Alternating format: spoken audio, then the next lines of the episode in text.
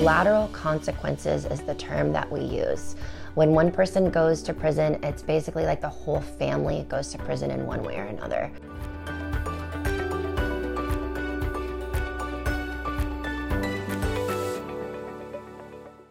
Hi, this is Vivian Azer, Cowen's Beverages, Tobacco, and Cannabis Analyst. I'm delighted to be joined by Mary Bailey, Interim Executive Director of the Last Prisoner Project. Hey, Mary. Thank you so much for having me, Vivian. So good to see you at South by Southwest. Yes, nice live and in person. Absolutely, absolutely. And you guys had a great event on on Sunday featuring a lot of really good advocacy touch points and a lot of great people. It was nice to see so many people in the cannabis community coming together for me, it was so nice to get to see so many of our partners that we've been doing video calls for years through a pandemic and finally getting together and connecting in real life is such a treat. Absolutely. For those in our audience who aren't familiar with LPP, tell us a little bit about the background of the organization and how you got involved. Absolutely. So, um, in a nutshell, we are a criminal justice reform nonprofit dedicated to releasing cannabis prisoners and helping them rebuild their lives uh, post incarceration. Absolutely. And it really is a multi pronged endeavor that, that you guys have in terms of the program. So, can we talk a little bit about each of them? Yes, absolutely. So, of course, we focus on release efforts. Um, we have a really solid partnership with National Association for Criminal Defense Lawyers. I call them our army of attorneys. Um, basically, they're pro bono attorneys based all around the country. We work with them to match pro bono attorneys with cannabis prisoners to help them file for compassionate release and um, their clemency petition. So that's more of the release side. We also realize we can't just help people regain their freedom um, and expect their lives to go back to normal. It just doesn't work like that with felonies on your record. Here in America, recidivism rates are very, very high. So, in order to help set up our constituents for success, we have created reentry resources in our reentry program. So, um, and basically it's a grant a grant system. So if anybody has uh, been formerly incarcerated for cannabis, then they're eligible for our grants. And cannabis incarceration doesn't just impact the person who's going to prison. Talk a little bit about the family resources that you offer. Absolutely. Um, collateral consequences is the term that we use. When one person goes to prison, it's basically like the whole family goes to prison in one way or another. And it is that ripple effect of trauma. You know, most of the constituents that I work with, most of them are parents, most of them have multiple children. And so now those kids are living in single parent households. Um, finances are very tight. A lot of the prisoners are actually, if it's a federal case, most of them are transported to other states. So they're very far away from their family members, and it makes it really, really difficult for them to stay in touch. Um, but one beautiful thing that I do see is a lot of our constituents have been able to keep a very tight bond with their family members. They talk on the phone a lot, but it's really expensive it's incredibly expensive to be incarcerated. I had no idea before I started doing this work um, that you know one of the families I work with they say that they spend upwards of eighty dollars a week oh on phone calls alone. It's very pricey. So that is another service that we do. So we don't only have grants for people who are released, we also have uh, funding onto the commissary accounts of currently incarcerated prisoners. Um, and of course, I mentioned their children. We have a family support fund. Um, and so those grants are for the children and their caretakers of folks who have uh, family members who are still incarcerated so many important initiatives because there's just so much to, to be done on the issue. You know, at Cowen, we're very happy to be um, corporate sponsors of, of, LPP. We are so committed to, to your mission and your vision and all that you guys have accomplished.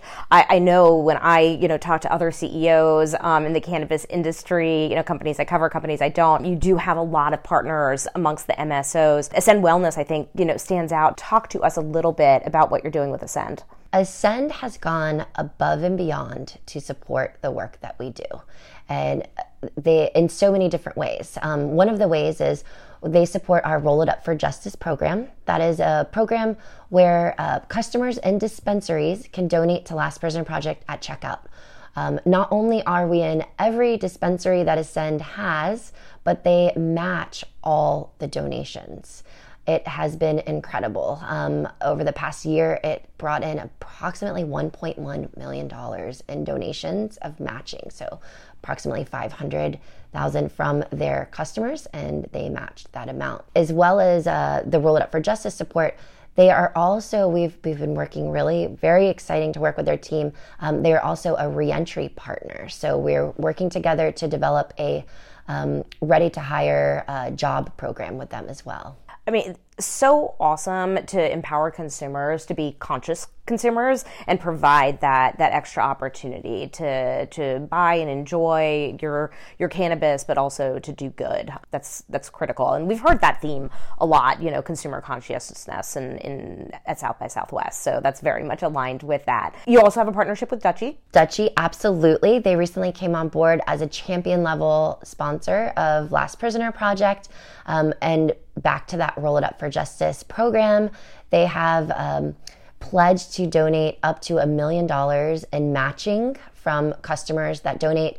Um, they also, another really important thing to focus on when it comes to the Roll It Up for Justice program is it's not just donations that come in, just the fact that customers encounter Last Prisoner Project at checkout, um, whether they donate or not, it creates awareness for them of, wow, I'm in this beautiful store purchasing legal cannabis but yet I'm reminded that there are people incarcerated for cannabis right now.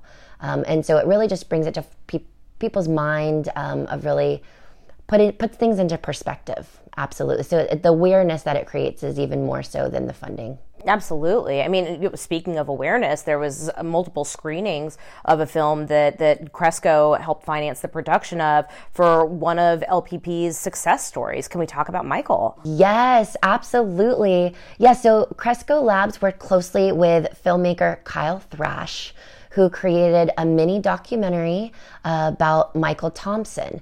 Uh, Michael Thompson, first of all, is an incredible human before he was incarcerated for cannabis, he actually won a humanitarian award from the NAACP.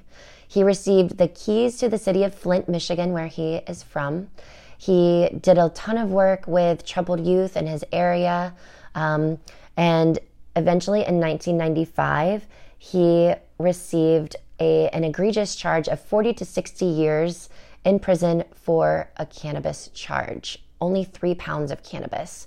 Um, they did stack his charges when, after the sale of the cannabis uh, to a police informant, they went to his home and they did find guns in a locked cabinet because of prior felony that he had. Those guns were illegally owned and they basically charged him like he had used guns in the sale of cannabis, which he had not. So that's why the charge was, the sentence was quite so high. Um, Michael was in prison for 25 years for that sentence. Um, Last Prisoner Project, we worked so hard. It was about a year and a half campaign. Uh, we worked closely with his attorney. Um, and then all of so many of our celebrity ambassadors um, to really amplify his story. Um, the activist Shaun King played a monumental um, role in just creating more awareness with the millions of followers. Um, and this is where social media just really comes through. Um, we had over 200,000 people call and write Governor Whitmer's office uh, requesting for an executive commutation. And then finally, he got that executive commutation. I will never forget the day we got the call. Um, and so he has now been free for 14 months. This mini documentary just launched uh, at um, Santa Barbara International Film Festival, uh, South by Southwest two days ago. Um, it for me as an advocate for Michael and working on his uh, release campaign for so long, this is so surreal to getting to spend time with him in present and real life. You know, we got to know each other over that year and a half through 10 minute phone calls, prison phone calls. Um, and so just seeing him thriving, and he actually does work for Cresco. So he is an ambassador of Cresco. Um, he also works for as an ambassador for a company, a local Michigan company called Ubaked. And um, just knowing that the cannabis companies are showing up and offering support for him in these golden years of his life um, is just a really beautiful thing to witness. Oh, yeah, that's so encouraging to hear. But so many more candidates for success stories. There's a lot of work to do. Yes, there's tens of thousands of cannabis prisoners across the country, both at the state level and the federal level. Um, we've got our work cut out for us. So we're just going to keep keep at it. Um, and again, we just really appreciate the cannabis companies who do step up and help us support the work. You know, funding is the lifeblood of any nonprofit. Um, and, you know, we have are working very diligently on um, policy efforts, uh, state level policy efforts, as well as federal as well. So um, we'll, we'll keep doing the work until every last cannabis prisoner is free. Oh, that's great to hear. One last question before we wrap up. Um, any impressions from South by Southwest? Uh, I love South by Southwest. I am a little bit of a nerd. I love learning and I love socializing. So conferences in general, putting them together, it just it's just so exciting. But South by, I mean, goes above and beyond. Um, it's just great minds, um, and again, getting to connect with people in real life in real time and. Um, South by is just next level. I've just really loved it. I the Legacy to Legal panel yesterday was really fascinating. Um, caught some and you know just um, I actually visited the Meow Wolf art exhibit as well. So if you get a chance, check that one out as well. I will. Mary Bailey from the Last Prisoner Project, thank you so much. I'm Vivian Azer, Cowen's cannabis, tobacco, and beverages analyst.